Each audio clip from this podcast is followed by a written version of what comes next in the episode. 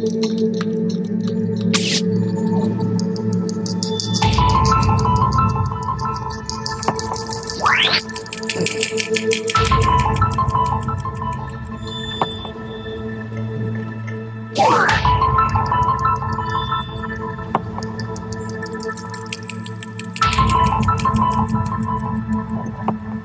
right, everybody, welcome aboard the Dragon. The Orbital Zombie Dragon, where we talk about all things sci fi, horror, and fantasy, particularly from a story writing aspect, although reviews are part of it. And also try to give you some writing tips. I am your host, Captain Richard Boomzilla Pippin. Check out our Facebook uh, page, our website, orbitalzombiedragon.com. You'll see uh, stuff about the show there. You can also listen to the episodes there if you choose to. Uh, also, there's like a contact page where if you want to email me, you know, something you maybe would like to hear on the show, let me know about it. I'd love to hear from you guys. That being said, uh, like I said, we're settling the pirate ship down into low Earth orbit for another weekly transmission. And uh, I'd like to uh, address the, the pirate ship issue. You know, uh, some people might think of pirates as the bad guys, and that's why sometimes I prefer to use the term in mixed company of, uh, you know, I'm an alternative delivery method expert. In other words, the goods are still going to get somewhere. They're just going to get somewhere by a different way. but anyway, the goods I have for you today, once again, this is Horror Month. This is episode two of Horror Month. So we don't cover all the uh, the genres today like I normally would. Just all horror. And every week I pick a theme. Today, the goods I have smuggled down to earth for you is about ghost and haunting stories. Ghost. Uh, the reason I'm saying ghost slash haunting stories is that it's sort of like when we talked about Teen Scream last week. It's not always just a ghost. Um, people can be haunted by many things besides ghosts. They can be haunted by the past, things they've done, things they've seen, things they've said that they can't, you know, take back, uh, particularly to uh, a loved one that's died. you know, uh, you can be haunted by regrets. Uh, I guess that's a, another word for what I just said. And so, so a lot of these movies sometimes will lead you down a certain path uh, will lead you down this path where you, where you think there's a supernatural element, and sometimes it turns out there's not. There's actually an explanation for it, and a lot of times it was the person's own guilt or or, or things they were being haunted by, uh, just manifesting for them. And other times it really is a ghost. So, goodness, I already need my engine degreaser here. Hold on one second, guys. Ah, good old engine degreaser. Help me perk me up for the show here uh, I like to talk about when I talk about horror.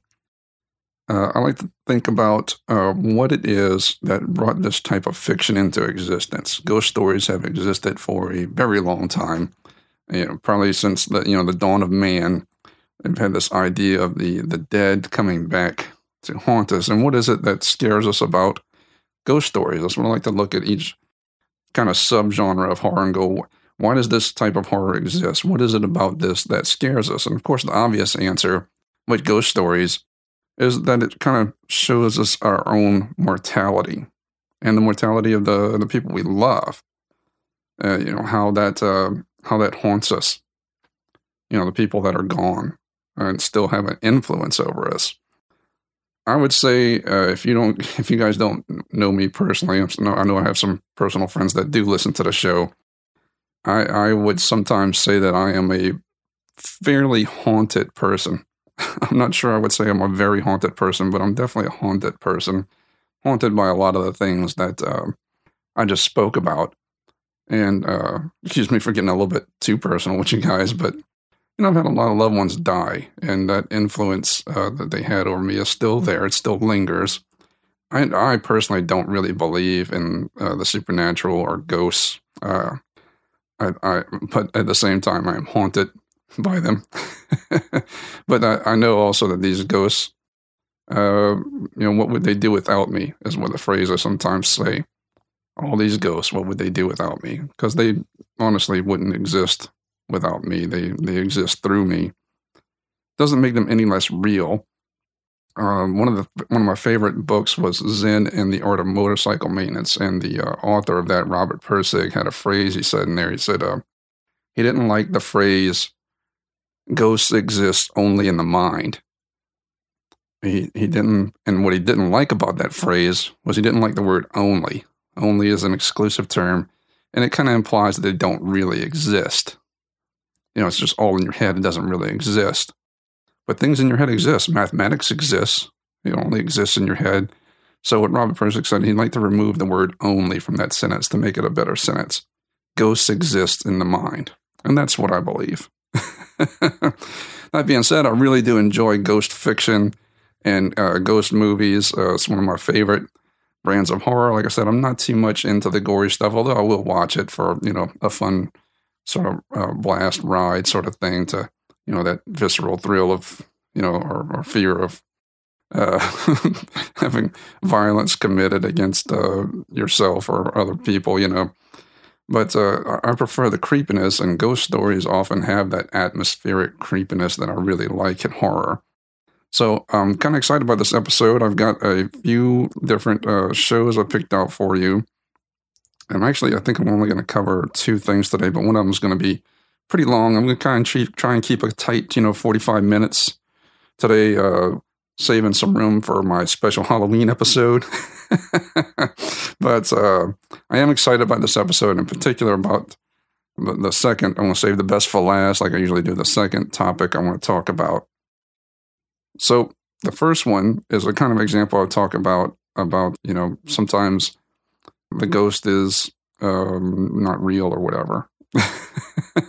without giving too much away. Uh, not, not, no, not going to say it's not real, but sometimes ghosts exist in the mind. And uh, the title pretty much in, uh, implies this. I kind of went into this expecting a certain thing. But anyway, this is a 2018 film called Delirium, uh, starring Topher Grace. Of course, you know from that 70s show, but if you want something genre, I found this interesting. He played uh, Eddie Brock uh, slash Venom for Spider Man 3 movie, which now there is a Venom movie currently in the theaters uh, starring Tom Hardy as that same Eddie Brock, you know, the first host of Venom character. So that's something genre Topher Grace has been in. You also have Genesis Rodriguez as Lynn. She voiced, she does a lot of voice acting. I don't know that I've ever seen her in anything uh, like live action before, but she did the voice of Honey Lemon from Big Hero 6 both the movie and the TV show, which was really good. And if you go look up our IMDb page, there is a ton of uh, voice acting credits there. You also got Callan Mulvey as Alex, who played uh, Jack Rollins in the current MCU uh, universe of films.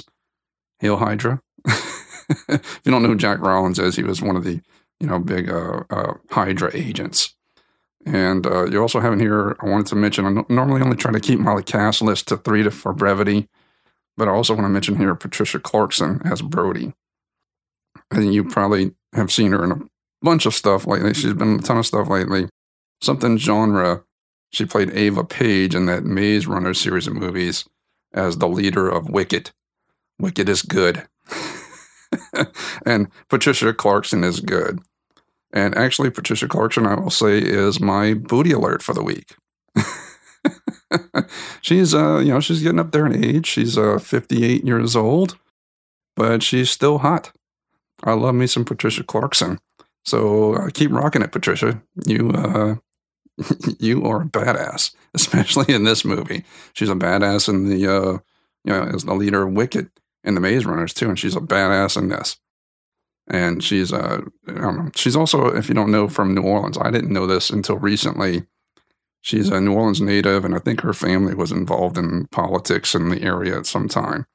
As you guys know, if you've been listening to the show, you know before I became an alternative delivery method expert, uh, you know in in the galaxy here, I used to uh you know I came from South Louisiana, not too far from New Orleans, so it's nice to see a you know a local girl uh, made good. You know, she uh, she's up there now. I think she was in that Sharp Object show on HBO. She's been a ton of stuff lately. So good on you, Patricia. You're this week's booty alert. You're still looking great. Hope you keep making more movies. anyway, this movie, the setup is Topher Grace plays Tom, and Tom is in an asylum. And at first, you don't know why. It kind of tells you through the course of the story. He's in an asylum because of something bad that happened to him and his brother, or something bad that they did when they were uh, pretty young. And uh, you get the idea that the brother's in prison and he went to the asylum, like a lesser charges sort of thing. And he's obviously got, you know, s- severe mental issues on medication. Anyway, you first meet him in the movie. It's the day of his release. The doctor gives him a nice big bottle of pills. He's going to be on 30 days probation. His uh, father, unfortunately, didn't get to see him get released. He committed suicide like the day before. And now Tom, presumably, is the heir to the fortune and the big house because the uh, you know the brother the other brother is in jail is in prison he has to go live in the house he's under house arrest he has to wear a little ankle bracelet thing he's got this weird phone device that just randomly checks in on him from the uh, parole officer and he's supposed to go there and answer look into the camera and smile and state his name so that they know he's there in the house. And of course the ankle bracelet will alert him if he goes too far outside the house. Also like the, the the parole officer can just randomly drop by check him out see if he's screwing up and needs to go back into the asylum. And that parole officer is uh, brody played by patricia clarkson. And she's pretty uh, tough badass although i will say she is a uh, she's kind of a twisted character in this she is not a good person a corrupt uh, parole officer but that being said without spoiling too much she gets what she deserves in the end of this movie so anyway, he's alone in the house. He's isolated. The the Genesis Rodriguez character is the local the grocery store delivery girl. That's how he meets her. Of course, he's been in you know an asylum for twenty years and had uh, much chance for any type of relationship with uh with ladies. And uh, he's starting to, you know, kind of have a crush on her, all that stuff. She shows up with the groceries every week or whatever. And uh, he starts, when he's alone and uh, off his meds and all that, he starts seeing things around the house. You know, like the ghost of his father, the ghost of his father's dog.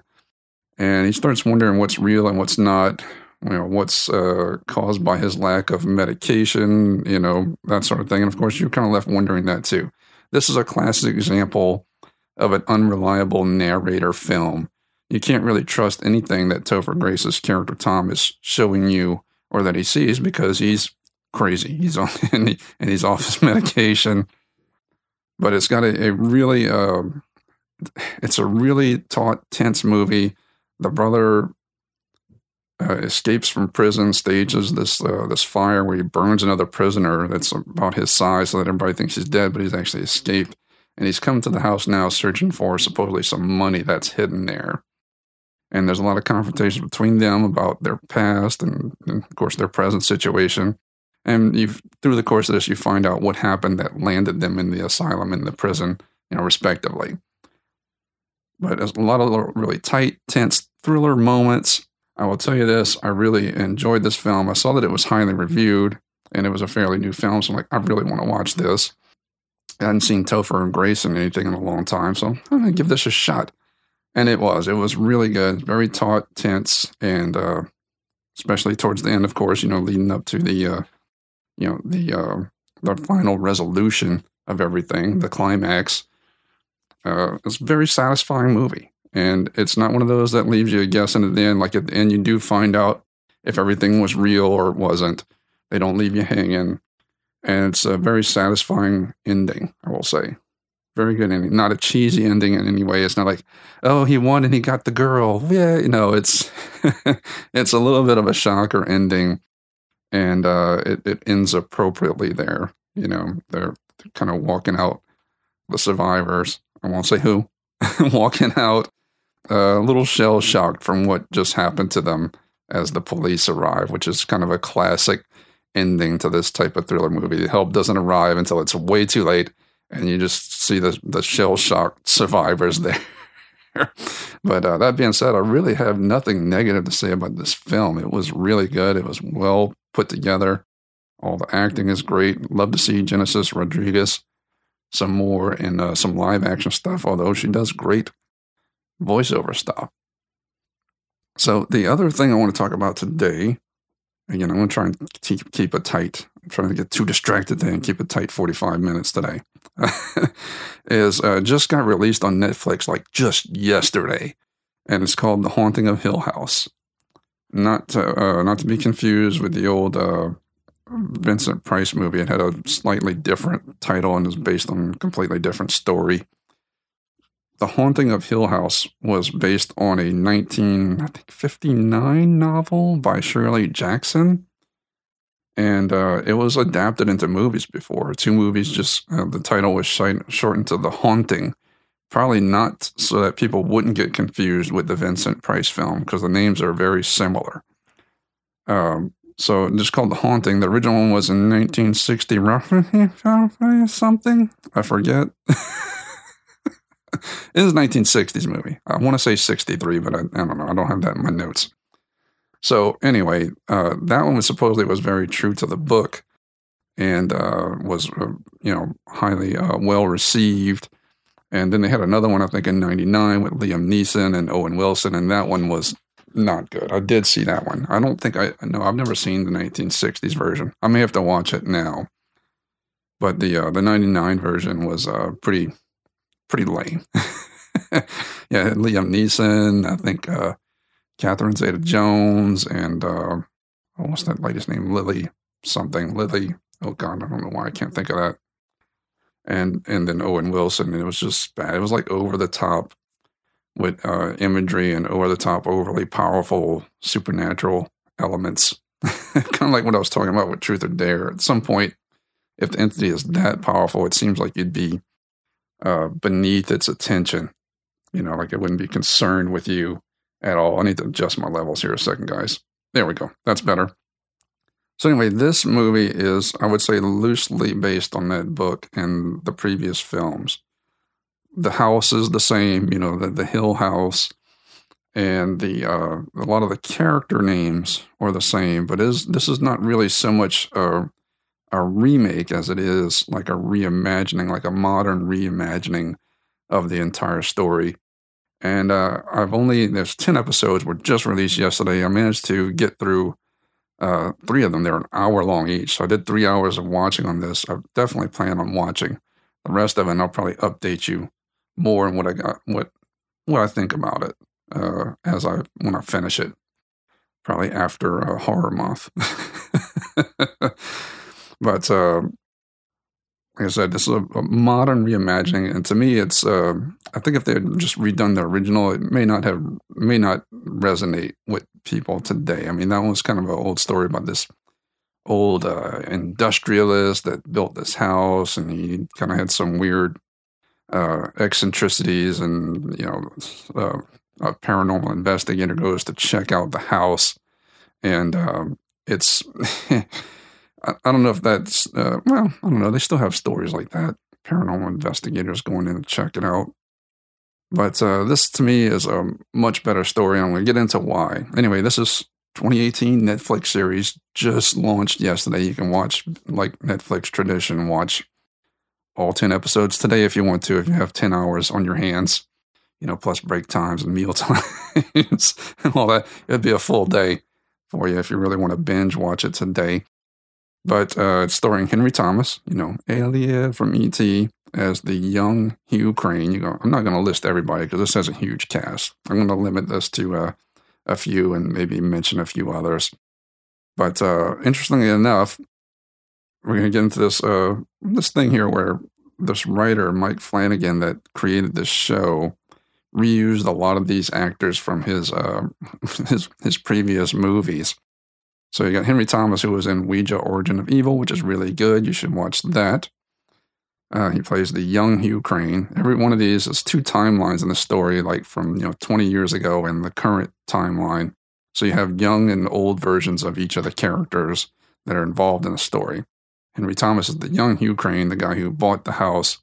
And they changed it here. Hugh Crane did not build the house like in the book. He uh, or have it built. He had it uh, He's bought it now and he's trying to fix it up and sell it. And he's moved his family in while he's doing it. Uh, you also have Elizabeth Reaser, Reaser as uh, Shirley Crane, one of his daughters. She plays the the old version Shirley, uh, Shirley Crane, the older version, who is also in uh, Ouija Origin of Evil. We're gonna, you're going to hear this a lot in the next few minutes here.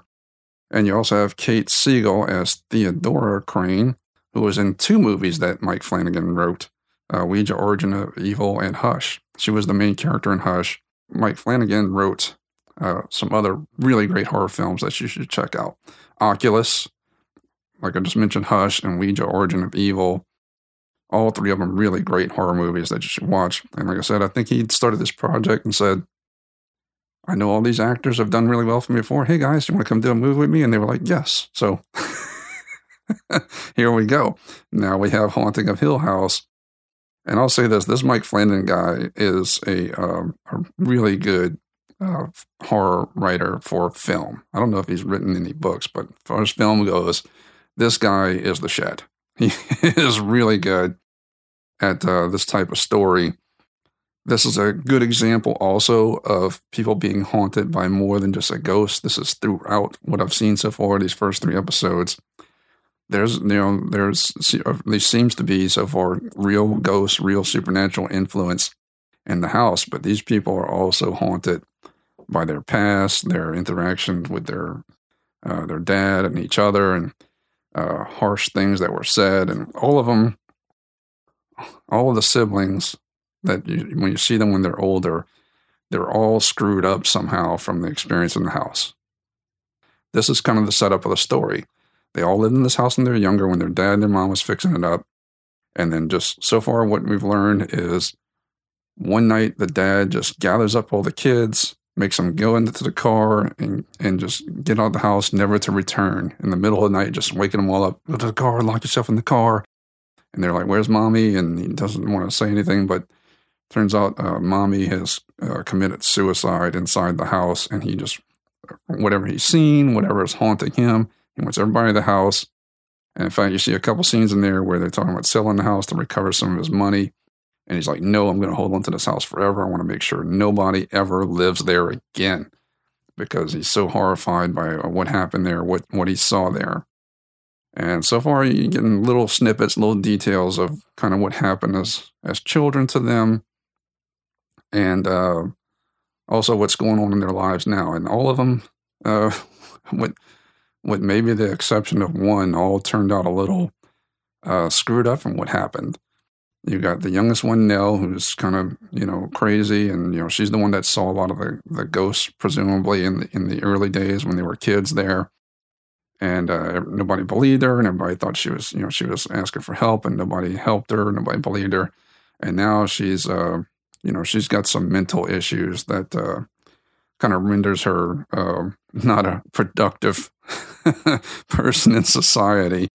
And uh, you have the uh, the oldest brother Steve, who has basically made a career now out of writing uh, books about you know true hauntings, which he started with uh, his own story. Now he is like me; he never, never believed, never saw any of the ghosts or anything. So all of his ghost stories are about what other people have seen, what they've told him, including his first book about the haunting of Hill House. And this caused a good, good amount of contention between him and his siblings. He's basically kind of, I guess you could say, made money off of their pain. Uh, there's you know conflict about it. He offered them all money from the proceeds, and some of them took it, some of them didn't. You know, out of principle. But you'll get all that in the first three episodes. I'm not going too much detail in that. Another one of the daughters, um, Theodora, she is a child psychologist now and seems I mean, she's successful in her career, but she seems maladjusted too.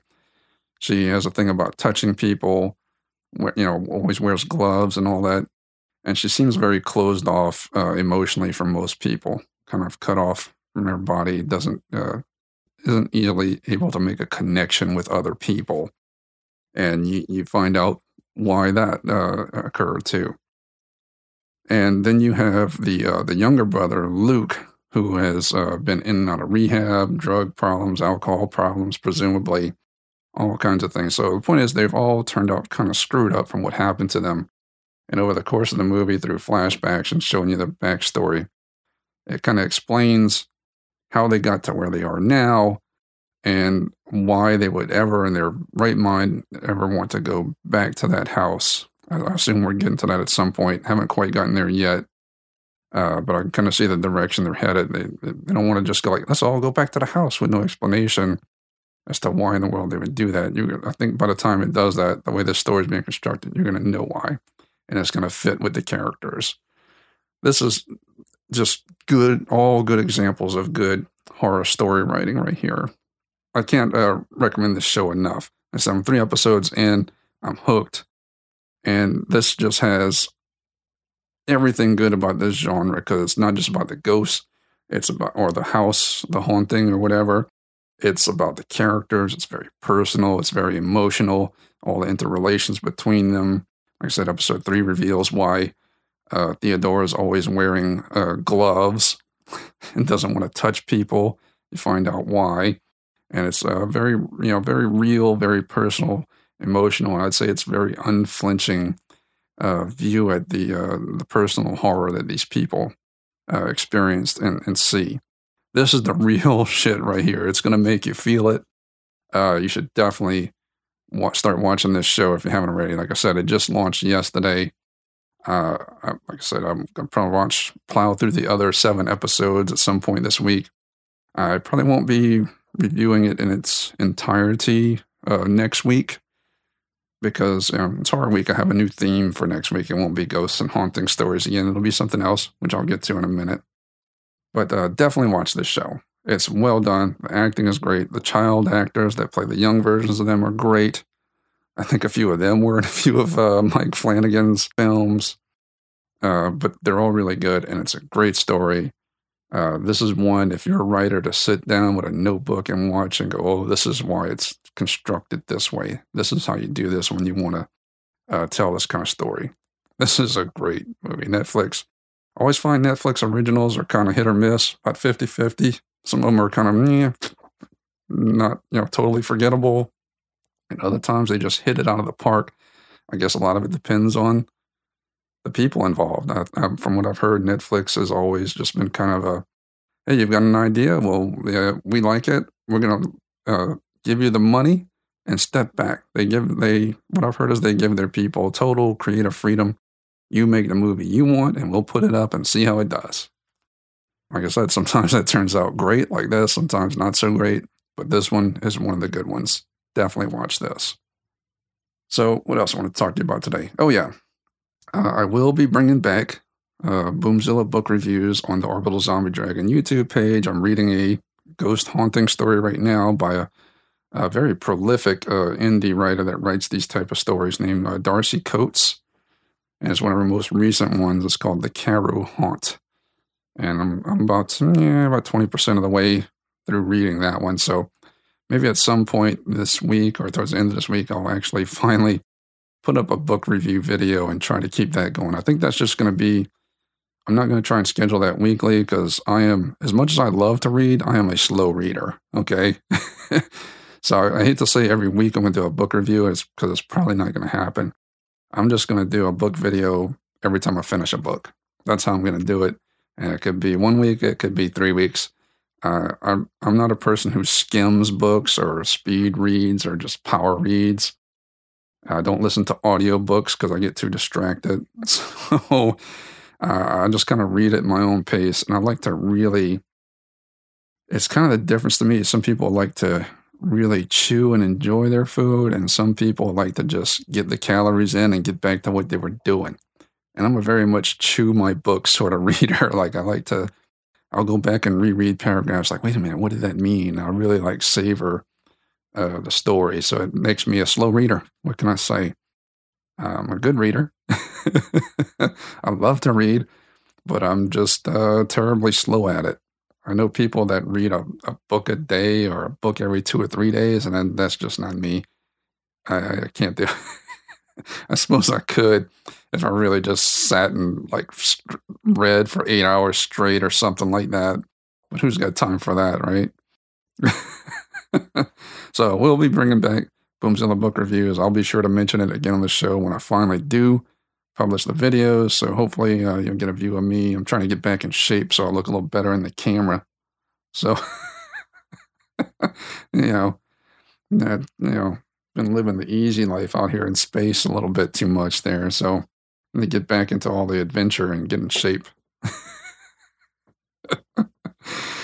uh, okay, writing tips for today. Uh, this is actually kind of based on what I've told you about the haunting of Hill House, or or not no not what I've told you so far. What I've seen in the haunting of Hill House.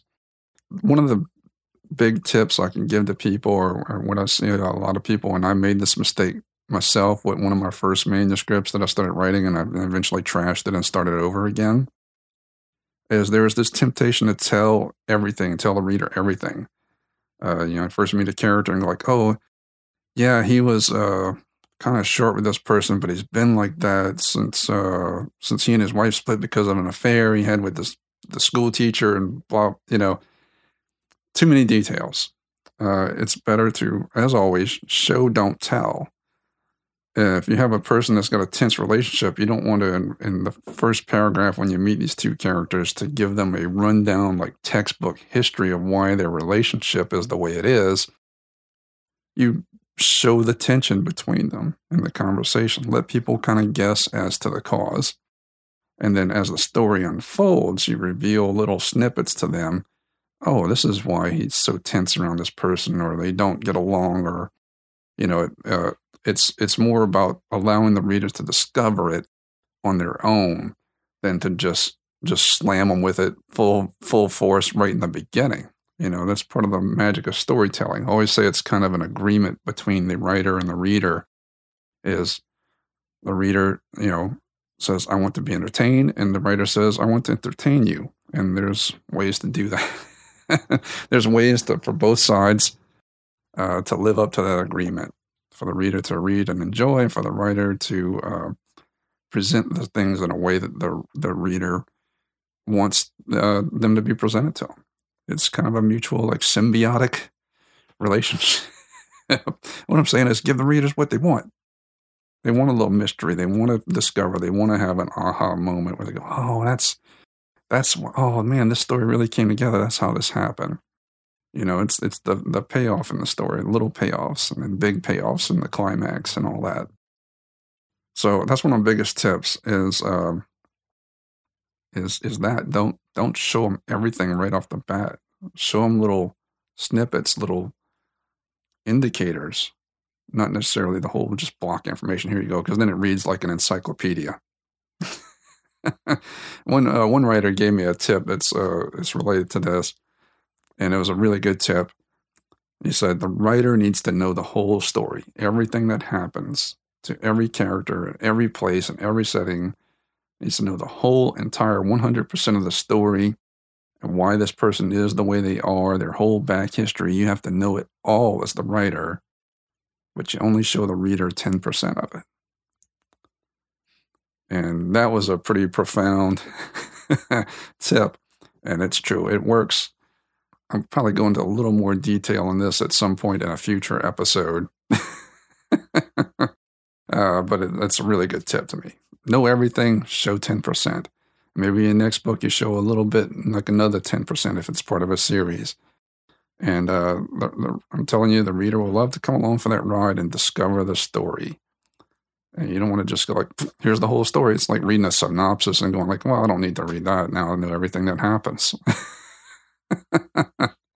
yeah. Just, yeah. The art of the tease, I guess, is part of it. so that's my pretty easy, simple writing tip today. I guess that's all I have today. Um, I was trying to run 45 minutes, but we're probably run about 40 today. Like I said, I'm, I'm trying to save a little, a uh, little bandwidth a little room for the end of the month. Like I said, I'm going to do a special Halloween Day episode. It'll probably be a shorter, like 30 minute episode or so. I'm going to talk about what I think is the best uh, horror movies of 2018 so far at that point. I'm not going to try and conjecture as to stuff that's coming out later in the year. Might beat out something on my list. I'm just going to say, as of October 31st, 2018, this is the best thing. Maybe I'll do a rolling year, like from October 31st of set 2017 that's a better idea because then you got a whole year of material between October 31st of 2017 to October 31st of 2018. How about that? We'll do a rolling year every year on Halloween Day, and I'll give you the, the what I think is the best horror movies in that year's span of time. I think that's even better than my original idea. So again, check out our uh, website, orbitalzombiedragon.com. You can listen to the show there, find out other things about the show. I'm planning on doing a revamp of the website. Check out the Facebook page, Instagram. Please, also, if you like the show, rate and review us on iTunes or wherever you listen to podcasts. Next week's theme is Demons and Devils. Pretty excited about that. But now it's time to drop out of low Earth orbit, go back on another galactic adventure. Dragana, take us out. See you in one week.